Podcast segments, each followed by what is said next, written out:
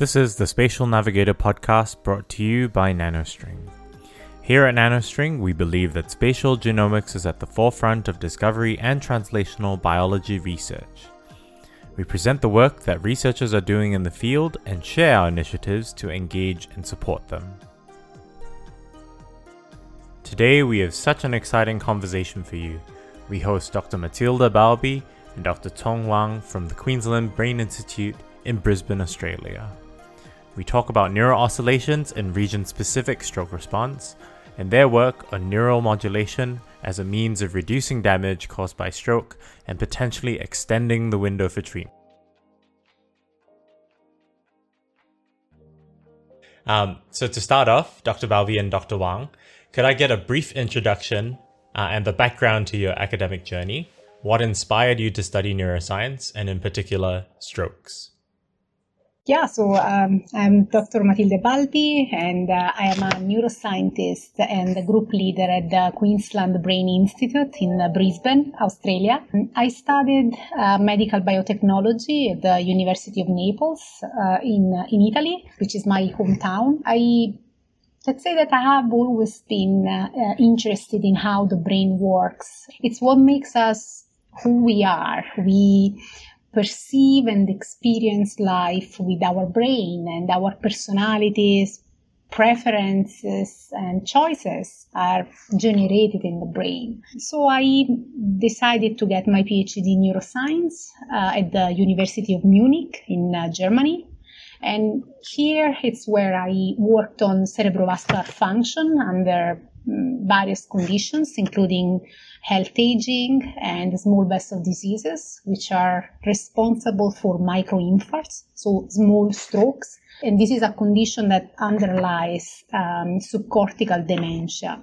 In this period, I also worked on subarachnoid hemorrhage, which is a deadly subtype of stroke, and uh, learning the extent to which an alteration to the brain can suddenly change parts of who we are and what uh, we are able to do had a profound impact on me.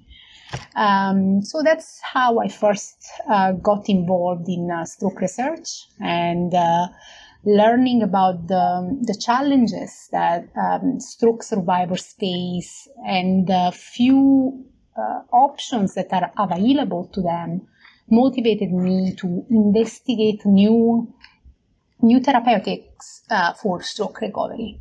And that's why I joined um, Professor Murphy's group at the University of British Columbia in Vancouver, in Canada, uh, to continue my postdoctoral studies. And uh, these eventually led to my current position as an assistant professor here in uh, Australia.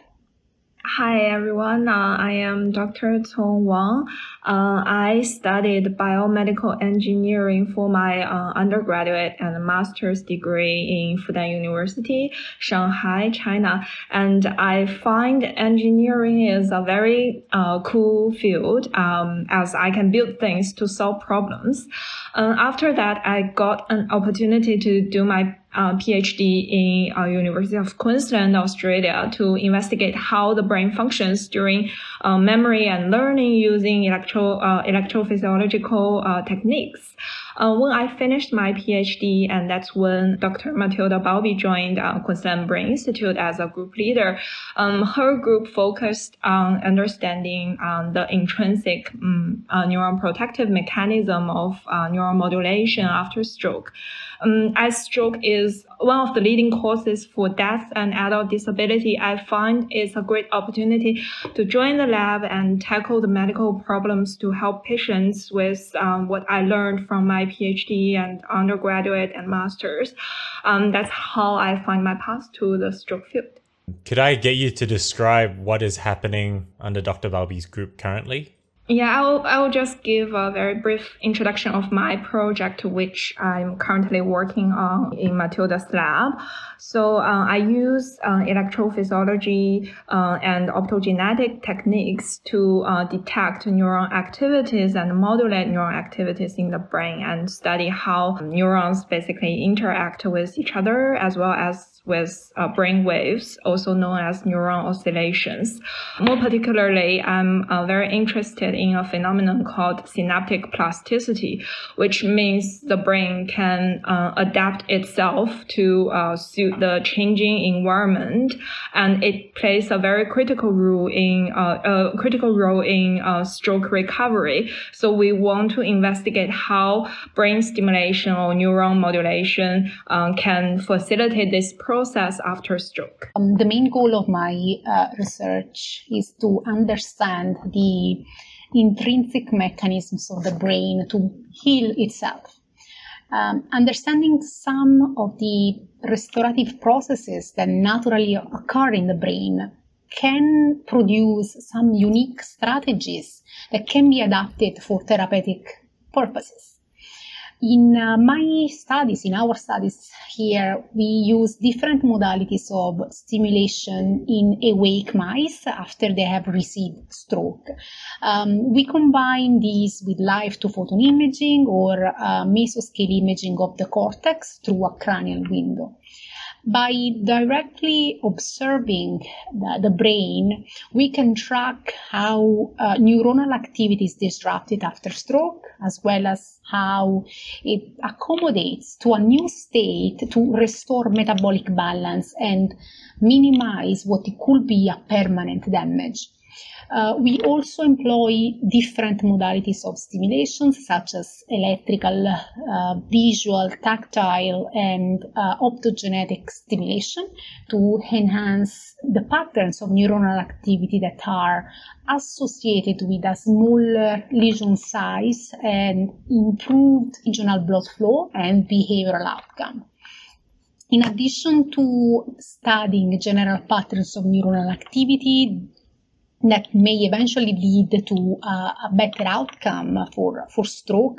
We also use machine learning algorithms to uh, monitor activity and customize parameters of stimulation at the individual level for an optimal uh, result.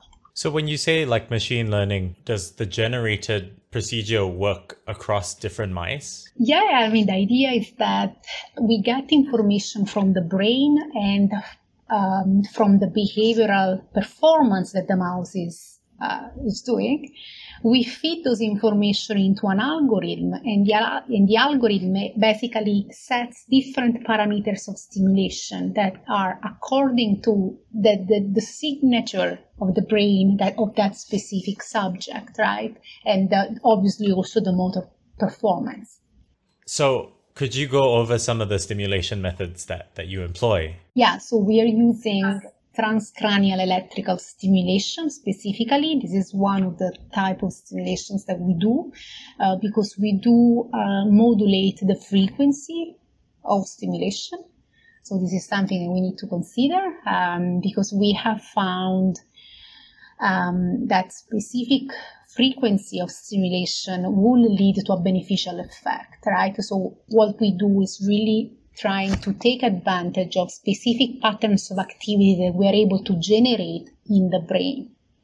Uh, and this is the key uh, for our for the kind of projects that we do in the lab for, for this specific project we are working on like work with nanostring we used optogenetic stimulation um, and this is I'm not sure if the audience is familiar with optogenetics. Basically, it's an artificial opsin we we can like induce into into the neurons and different subtypes of a neuron, which allows us to modulate the specific type of neuron we want. It's more, uh, I, I would say, more precise, and we basically targeted a subtype of neuron called interneuron, um, and to stimulate as Matilda mm, introduced with a specific frequency, which allows us to induce neural oscillations in, in the brain, which can facilitate motor functional recovery after stroke. Um, yeah, so that's the project um, I'm working on.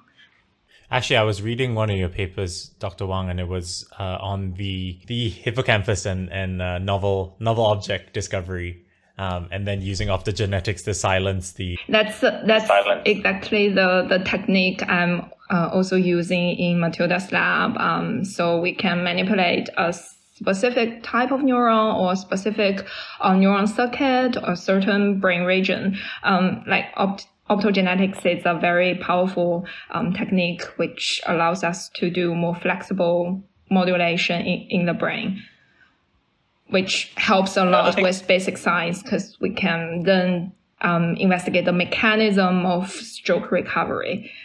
I also noticed that a lot of a lot of the mice that, that were undergoing treatment were within were within very narrow time frames, um, and I think the the typical treatment for stroke, if if time allows for it, uh, is TPA, but then it has to be done very soon post stroke would the methods that you're using on on mice be um, have you tried on longer time frames or was that just uh, the restrictions of the experiment yeah so for the moment we have tested the acute phase uh, after stroke and acute intervention. So we are able, with our model, to induce our stimulation within minutes following stroke induction. But definitely, we will need test different time points of intervention. As you mentioned, TPA is the only option available, right? And that needs to be administered within four to five hours after stroke induction. So um, the goal for any therapeutic intervention that we um, are working on, especially when we're speaking of brain stimulation, is to really try to extend this therapeutic window that we are at the moment very, you know, limited. Uh, to. So yeah, more study, more work needs to be done to understand until what time point we can push, you know, and uh, our stimulations so that we can have an effect. We've been talking about stroke for about 10 to 15 minutes, but could I get a very general description of the neurological changes post stroke?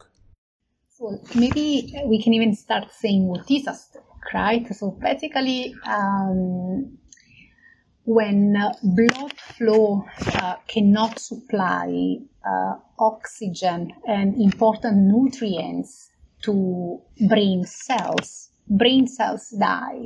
And basically, a stroke is an, is an obstruction in the vasculature that doesn't allow blood flow to really bring nutrients and oxygen to brain cells.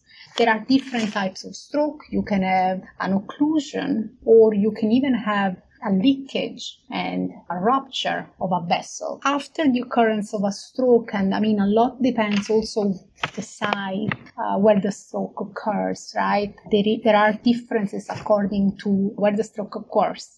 Then, if you the clinical manifestations are going to be different according to the, the site affected. Usually in our models, we target the area between the sensory and motor cortex responsible for sensory and motor impairments. And that's because it's very easy for us to then evaluate their behavioral performances. That's why we choose and we target that region. If the stroke will occur in the hippocampus, for example, since we were talking about it, we could have a completely different set of impairments that probably would be will be involving more um, memory other things like emotional stability as well? Absolutely. I mean, this is a big component very often we don't, we don't hear enough about it. There are a series of mental health effects that stroke has, that stroke leads to, that in a way create like a vicious circle, right? Because if the patient is affected, it's going to be very hard for them to feel motivated to do rehabilitation and that create even more uh, problems. So yeah, definitely this is something that more studies need to be done in that direction as well. So it's not just about the behavioral deficits, it's, it, it, it's also a different sphere that involves like uh, the mental state of the patient. It reminds me of a so I, I run a separate podcast and I was talking to a friend who's doing her doctor of physiotherapy and then talking about uh, sarcopenia and the aged losing losing muscle as they age, but then the ability to do things that they were very able to do before are not so in reach anymore, and that both affects the mental state and prevents them from wanting to rehabilitate or gain strength, and they sort of end up in resignation. And that seems just like that that uh, vicious cycle that, that you were describing. Am I right to say that if they don't do the, the motor rehabilitation, then eventually that function might deteriorate further? Absolutely. Absolutely. I mean, physical therapy is part of the, I mean, motor rehabilitation is a big part of the rehabilitative process of a stroke patient, of a stroke survivor. Absolutely. How important is it to understand tissue heterogeneity? Particularly in, in your field? Heterogeneity is an essential concept in uh, neuroscience, as in many other fields. Composition and function of brain cells differs according to the brain regions we're looking at. The communication between cellular components of the brain vary depending on their location within specific anatomical or functional brain region. Even the mm, susceptibility to certain diseases can be region specific. So it's really important to take that into consideration. And it's also very important to develop tools that allow to study regional heterogeneity. And with techniques that are continuously uh, improving to provide better access to the brain it's not really hard to think about discovering even new specializations of the brain that we are currently mm, not even aware of. Given that uh, transcranial stimulation methods mechanisms are unknown. How would we go about understanding those mechanisms? And are there any present investigations into it? I will start by saying that there is um, a clear need for further development of non-invasive treatment options for stroke patients. You're right that some of the mechanisms behind this sort of stimulation are not fully understood. There is a huge variability in responses between patients, uh, and more research needs to be done.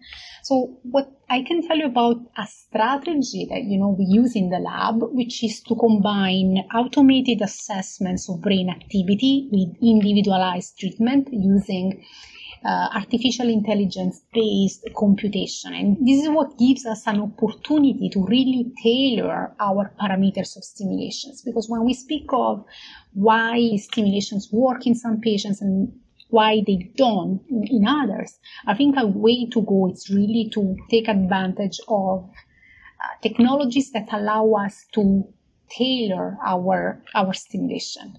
And this is the strategy that we use in the lab. By tailoring the effect that it has on on the subject's brain what you're saying is that there are different ways in which you can change uh, parameters around. For example frequency amplitude you can definitely change frequency, amplitude, but you can also change, and this is something in, the stroke field, there's a lot of discussion uh, on when to start the interventions and for how long. Those are two key concepts for uh, that are essential to understand for clinicians. And this is something that we can uh, we can pl- in our preclinical models we have much more freedom to play with these sort of things. And uh, this eventually will improve the way that these methods are implemented in the clinics. So yes. Can i ask both of you uh, perhaps dr wang i can start with you how you feel about spatial transcriptomics and how it can assist you in your work Mm, I think it's a very uh, powerful tool and it's a very popular tool right now as well. Because I think um, one of the disadvantage of like very traditional RNA sequencing is that it could not give you spatial information. And um, for stroke uh, study, um, specifically for us, I think spatial information is very important as when we induce stroke in the animal model or when stroke happens in patients, there was a core area where the um, damage could not be reversed. However, there is also an area called the penumbra that's the surrounding area of the core area and giving enough blood supply and nutrients, the synaptic plasticity could happen in this brain region or enhanced connectivity in this penumbra area with other uh, brain regions to compensate this damage. So it's very critical for us to understand what is happening in specific this penumbra area, not just a whole stroke area. That's why I think the idea of using spatial sequencing is very important for our study because we care about the specific subregion of that stroke area. And this could give us more information about different cell populations as we can distinguish different types of neurons as well as subtypes of neuron like interneurons and primary neurons as well as astrocytes and microglia. We can know that what is happening to all these kinds of neuron populations after stroke and during the recovery of stroke, which is very critical. And that's how I think spatial uh, sequencing can help us and help our study. For our project, really trying to understand the region specific gene signature of plasticity will make a huge difference, especially considering that when we play with our stimulations, we do, this is work that Cong is doing, we really target specific cell populations and those are our primary targets. So um, yeah these approaches definitely will bring a huge advantage in our understanding of how neuromodulations works in the brain would i be right in saying that the desire would be uh, eventually to perhaps induce neuroprotective expression and plasticity if if that could be isolated and manipulated slash understood? Be a way to see. Yeah definitely. Definitely. And dr wang uh, what was your experience in applying for brain tank neuroscience grant? I saw this information of the nanostring brain tank neuroscience grant, which I think it's the first year of this grant from our institute's newsletter. It's a very lucky I saw it. And at that point, um, I find something really interesting in my results about neuronal plasticity for stroke recovery after optogenetic stimulation. That's from the preliminary uh, data Matilda collected of the electrophysiology signal in the brain.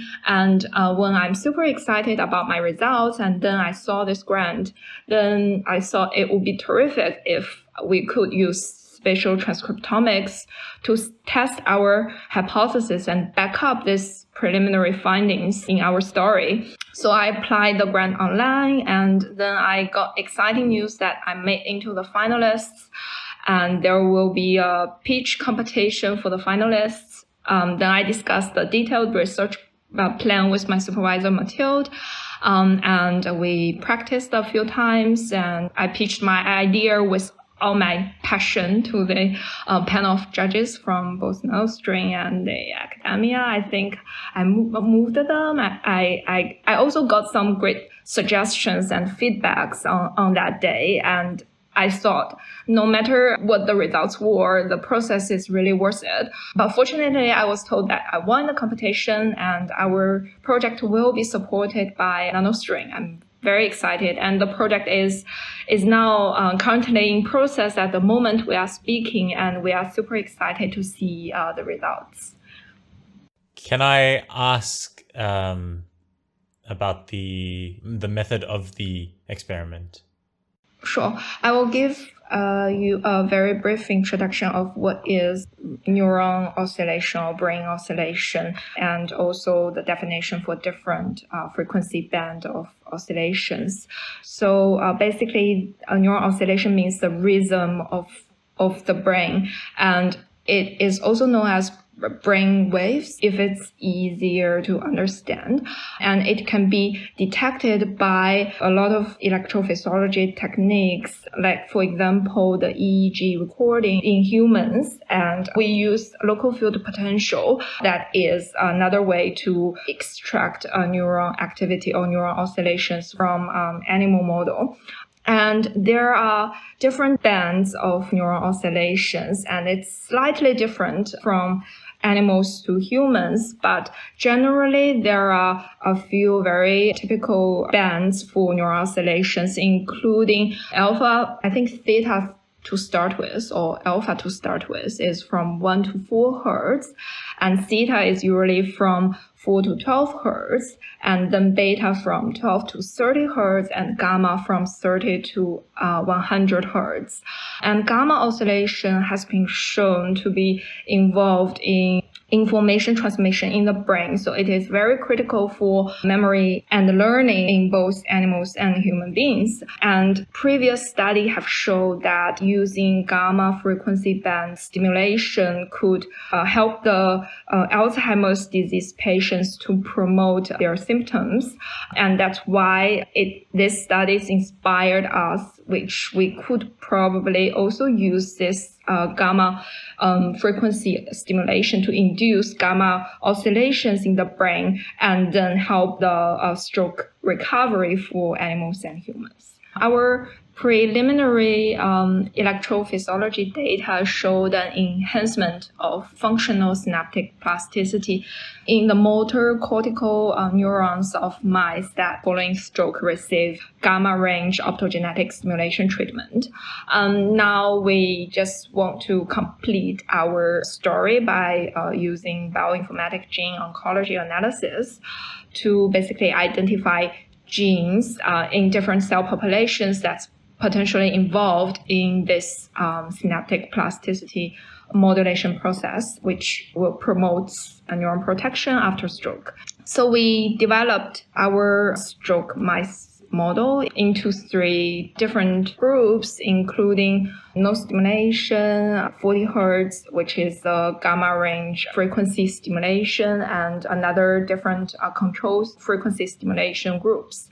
And one day after the neural modulation, we will fix the brain and examine the genomic and transcriptomic profiling of the different uh, cortical regions of the neurons, microglia, and astrocytes to identify genes potentially involved in this process since we have observed interregional communication across cortical regions upon this gamma range of frequency stimulation with this the support of nanostring uh, young investigator brain tank brand, we can use spatial sequencing to investigate, as I uh, described before, region specific differential expression of the neuron plasticity genes in multiple cortical regions on both ipsilateral and contralateral stroke side of the brain. So combining our preliminary uh, electrophysiology data with this identified gene signature of neuronal plasticity would allow our work to pioneer a new conceptual framework in the field of brain stimulation in stroke. If I could ask each of you, what is a piece of advice you would give to someone thinking of pursuing neuroscience or academia in general? For me, how complicated the brain functions uh, fascinates me, and that's that's my passion. I mean, I think people should find what is your passion and what is the thing that drives you to wake up in the morning and makes you want to go to work. It can be, but not limited to science neuroscience. Some people are very lucky to find it out at a very young age, but some might take some time. Um, like me, I need to try a few things to eventually find out um, what is really my passion. Uh, but it doesn't matter. You know, life is a is a marathon. It's not a sprint. And once you find it, just keep studying along the way. And um, and once you find your passion, just go for it something that I could add to that. Um, but I think it's really, really important uh, to find the right environment. Uh, especially early on, find a good mentor, somebody that can help you through the process, a lab that supports you. Because you know, science is a lot of up and downs. It's exciting most of the time, but there are some times that are there are things to cope with, and you want to be surrounded by people that support you and they care about your success.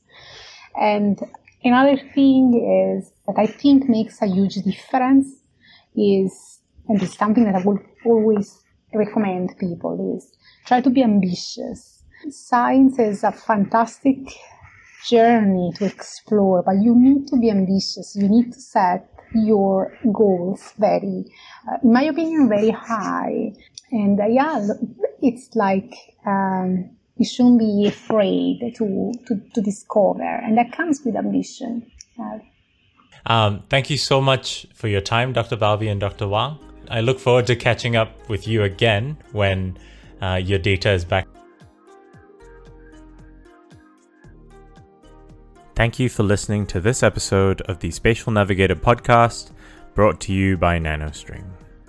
If you would like to know more about NanoString's product and panel offerings, or speak to a member of our staff, please visit nanostring.com. You may also get in touch with us through LinkedIn, Instagram, or Twitter, the links to which are in the description.